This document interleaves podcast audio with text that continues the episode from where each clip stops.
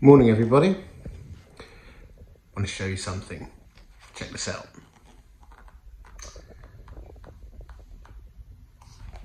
That's a picture of the Horsehead Nebula. Now nebulas are huge clouds of gas that they believe give birth to stars like the sun. I'm going to read you some stats that I've jotted down. It's 1,375 light years from Earth. One light year, to put that in context, is 6 trillion miles.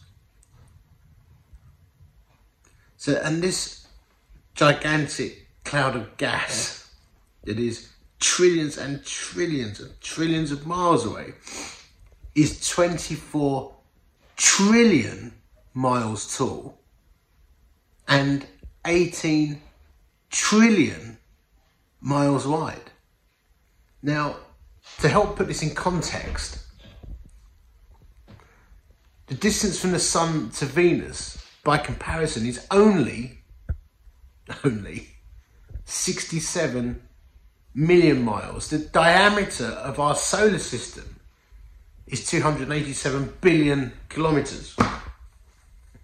This nebula, which looks like the shape of a horse from a long way away, or maybe a seahorse, is huge, almost beyond comprehension. And here's the thing God made it. He made it. And we know he did. Because it's in the book.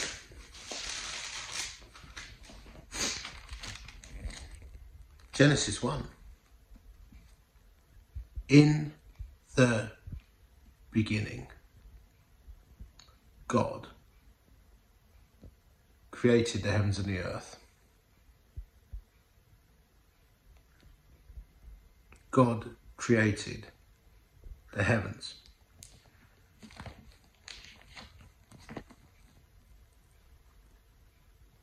And not only did he create the vastness of the universe and everything that's in it, power beyond our comprehension, he made you and he made me. And he knows us, he called us by name. And he gave us his precious book the Bible. He made the universe and then made us and then gave us a manual to help us live our lives by God's holy, precious word. And yet, so many of us barely open it. The first part of this talk is coming from the Morrison's car park. Karen's just nipped into the shops, and I said I'd take her and sit here and do the first part of my talk. A change of scene, but that's what it's come to, the Morrison's car park. You see, it got me thinking, um, we all have to do our food shopping and Karen's been doing a lot of shopping for other people actually as part of the volunteer centre because people need food to live. And as a Christian, we need food to live in the presence of God. Jesus said he's the bread of life. Whoever partakes of him will never hunger or thirst again, actually. And he gave us, God gave us all we need to thrive and survive as believers. And one of the things he gave us is this. And at Redeemer King, we, we don't preach our best thoughts or ideas we preach systematically through the Bible as best we can. And we do put an emphasis on that. Um, we bring ourselves back to God's word a lot because it's very easy just to have your own ideas. And over the years, lots of people have come to me with really good ideas, but they're not biblical. And there's different ways you can live your life as a Christian. And I'm just going to put it out there. You, you can say my gosh, look at the problem of human pain. People just want to live their lives and do their thing and be happy. And and think about the way people want to live their lives and read the Bible through that filter and make the Bible fit how we think things should be. Or you can read the Bible and understand the human condition through the filter of God's word, believing that he actually knows best. So there's two ways to go about life. Your ideas and then make the Bible fit, God's ideas and cross the pain barrier and go his way. And and at Redeemer King, that's what we do. We we say, well, God knows best. He gave us this precious, beautiful book, inspired by His Spirit, and and we live according to it as best we can. I mean, we all stumble and we all stray off the path. We all do, but we bring ourselves back through this. Now, why am I saying that? Well, a, it's a good reminder. Um, B, it's because of where this book is at, called Nehemiah. We're looking at chapter 8, and chapter 8 is where a man called Ezra appears. Now, Ezra is actually a book of the Bible, but but was a person. And and the thought is that actually Ezra and Nehemiah were were actually one scroll. It was one continuous text, and it got broken down later. And and in this passage that we're going to look at, it shows how important it was to Nehemiah and the people that they brought themselves in front of God's word. So, for the first part of this talk, I'm going to read it, and then for the second, third, fourth, fifth, sixth, seventh, eighth part of the talk, however it goes, we're going to break it down a little bit. So, this is Ezra reading the law in Nehemiah chapter 8. And all the people gathered as one man at the square, which was in front of the water gate, and they asked Ezra, the scribe, to bring the book of the law of Moses, which the Lord had given to Israel. Now, this is a key moment. Ezra is bringing back God's word to the people. The walls have been rebuilt, the people are regathering, and Ezra brings God's word. Actually, the Torah, the first five books of the Old Testament, were the precious scrolls that they had. The book of the law, which the Lord had given to Israel. Then Ezra, the priest, brought the law before the assembly of men, women, and all who could listen with understanding on the first day of the seventh month. Anyone who could understand was brought before the word of God. He read it, we read from it before the square, which is in front of the water gate, from early morning until midday, in the presence of men and women, those who could understand, and all the people were attentive to the book of the law. Now, get this what a massive cultural difference. We're doing 20 minute talks and we're reading passages from the Bible and basing our talks on them. Sometimes we get nervous as preachers if we read from the Bible a bit too much. Oh, we're going to hold people's attention. Because we've got this cultural issue, haven't we, about paying attention. But here the people, they they gather from early morning to midday and just listen to a priest read the Bible because their souls were hungry for God's word. What's that? We, we can struggle to do a couple of minutes and we need all kinds of gizzits and stuff to help us do it. Now, at that at this point, I, I do just want to tell you about one app that I've discovered, which I'd recommend you, which is called the Dwell app, D-W-E-L-L. Um, you can trial it free for a week. There is a price attached. So it's like 25 quid for a year. If you can't afford it, talk to us. But I'd recommend this app. You you you hear God's word being read to you. You can select whatever passage you want, and there's a whole variety of people speaking God's word, different accents, different cultures, different ages, genders, to different types of background music. But you feel and hear the word of God being read over you and you feel it. We need to get back to this. One day, when we gather again, I actually said this a while ago to some of our leaders. I had a vision that when, if we got a building, we'd actually have long sessions at the public reading of scripture. Let it wash over you because it feeds your soul. And somehow we've got to get that back. Now, I've started leaving Bibles in different rooms in my house for some time now by my bed, in my study, in our lounge, on my phone, in an attempt to never be far away from God's word. And I'm, I'm not saying let's be obsessively weird about it, but there is something precious about opening God's word and just letting it speak. The Dwell app, I highly recommend it. But also, there's something here about culture the memorizing of Bible verses,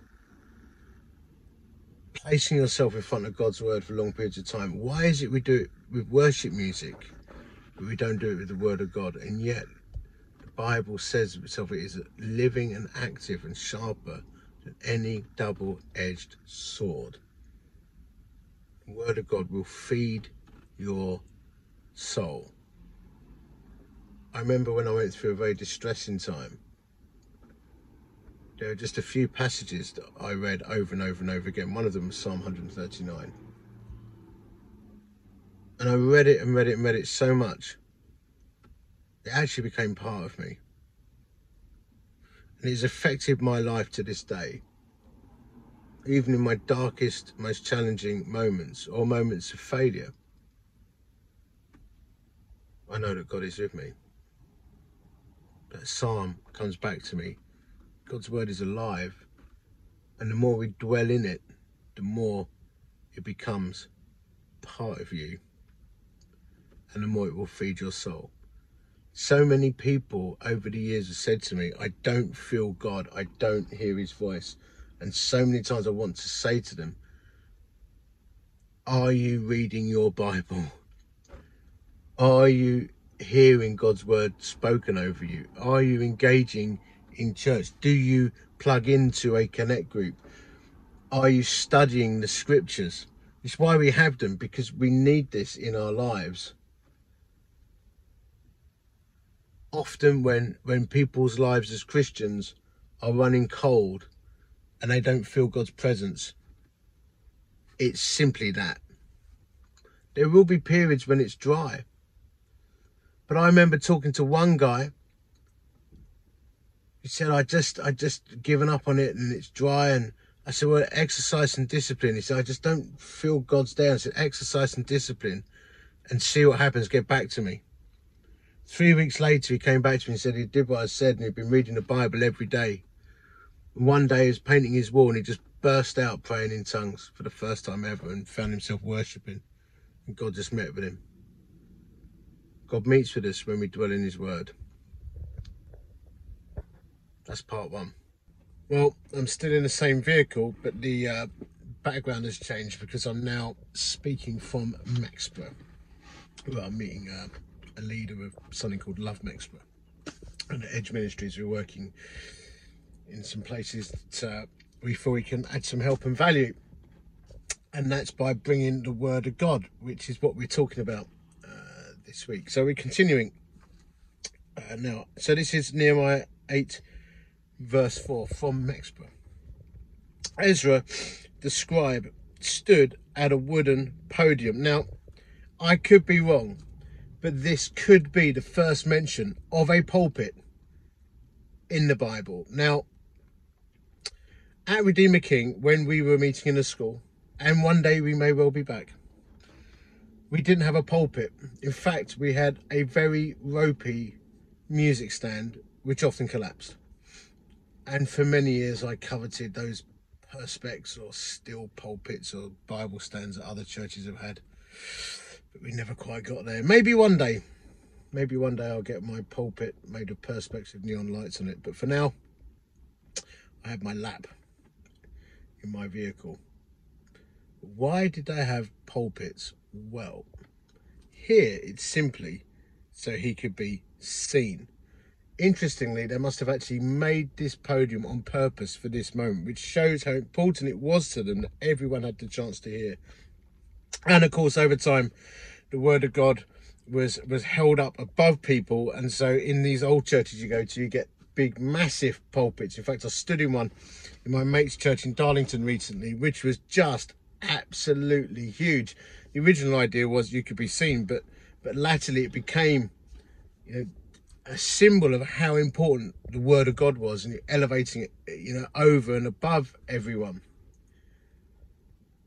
There's something significant there. I, in our church tradition, the kind of free, independent church, we, we kind of chilled out and laid back. You can lose something at our peril and cost, I think. And I'm not going to bring back the pulpit. This was just practical. But I do think there's a meaning here that we can just pause on, which is to say, hold the word of God high over your life. Don't rail with it so much. Don't cast it to one side. It's precious, beautiful, and amazing. It's, it's God's manual to us, and it's alive. Hold it in high esteem. Treat it with respect I know it's just a book in one sense. And if the Holy Spirit had anointed it, it's just a collection of pages and you can have it on your phone. But you know what?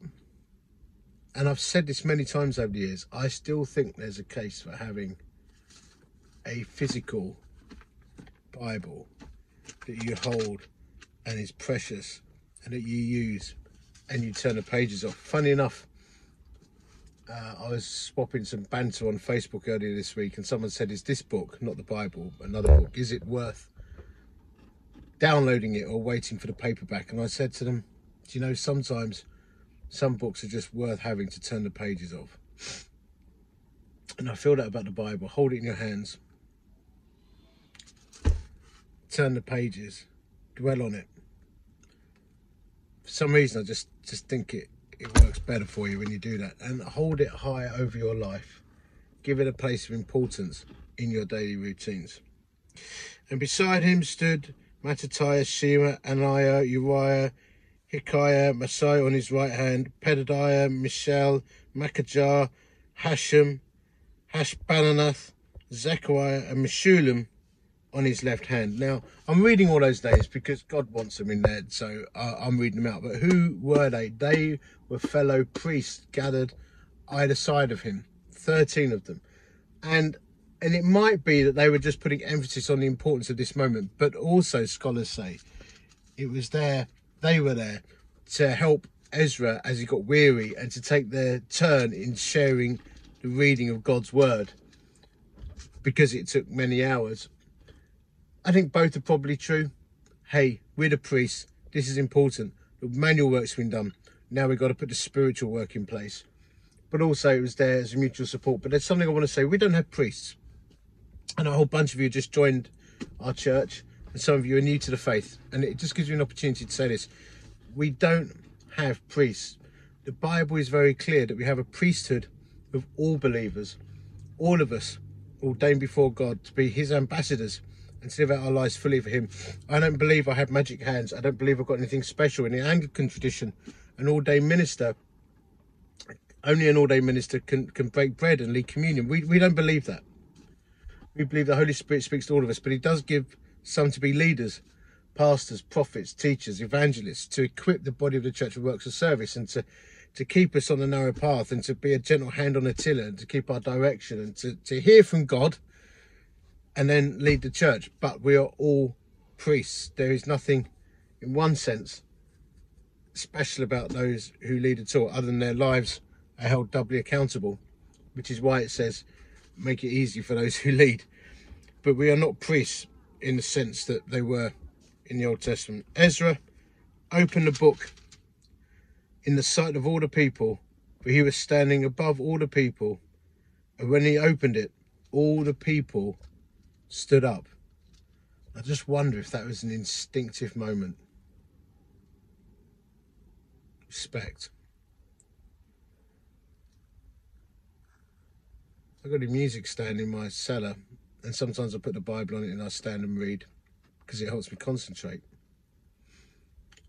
But I met one guy who's an amazing Bible scholar, and he treats his Bible with such reverence and respect. You can sense he adores it by the way he turns the pages. But he only reads his Bible in devotional time standing up. He's old school. And I asked him once why that was, and he said, well, maybe in part concentration, but also respect. And I'll, I'll end part two by saying this. Respect this precious book, and as a church, let's honour this precious book. Yes, we love to worship, we love to share our faith. But the only way we will understand our standing before God, why we're here, what meaning is, what the meaning of life is, what our destiny is, what God's purposes are for us, the whole nature of existence, understanding your death and your life, and your family and your work will only come out of here, not your own thoughts. You can hear great talks which change your thoughts for a week. But the words in here change your life for eternity. That's the big difference. To hold it in high esteem in your life. Here's a few concluding thoughts. It's a key verse in the Bible, it's in Hebrews 4.12. And it says, the word of God is living, active, and sharper than any two-edged sword, and piercing as far as the division of soul and spirit, both joints and marrow, and able to judge the thoughts and intentions of the heart. Here's what I want to say. We love the prophetic in our church. We're, we're into hearing words of knowledge. That is insights from the Holy Spirit. We don't despise this we, we, we're into it, we're for it. But if you want to hear the voice of God, the Rhema word, the, the whisper of the Holy Spirit that, that advises us and guides us, if you want to get pictures and dreams, get into the Logos word. If you want to hear the Holy Spirit whisper to you, read the word that He gave us and I guarantee you, you'll hear more from the Holy Spirit. So many Christians crave hearing the voice of God, and they wonder why they don't hear. They need to read their Bibles, Logos. Yet so many Christians don't, for whatever reason. Practical tips. I wouldn't just keep to an online Bible or a Bible on your phone. Get a Bible that you can actually turn the pages referred to that already. Leave Bibles scattered around. Get yourself a Bible reading plan. And uh, there's many out there. Read a Bible in a year, whatever. Do a plan. Make it a discipline. Let's just not quote our thoughts and ideas. Let's refer more and more to what the scripture says. And let's wrestle to understand it, take it in the most simplest form as we can, and believe it's inspired by God. I love the way that Ezra opened the word. People gathered, he read and they stood. Let's be a people like that. Let's devour this precious book. The devil wants to do everything he can to stop us reading it. So let's get into it. Let's embrace it, love it, rejoice in God's word, apply it to our lives, cross the pain barrier, even when there's things in there we think, that's so tough. Let's trust that God knows best. and He will bless us. If we honour what He's given us, He'll pour out His Spirit, and we'll do well by it. Nothing dramatic this week. It's not rocket science. No great revelation.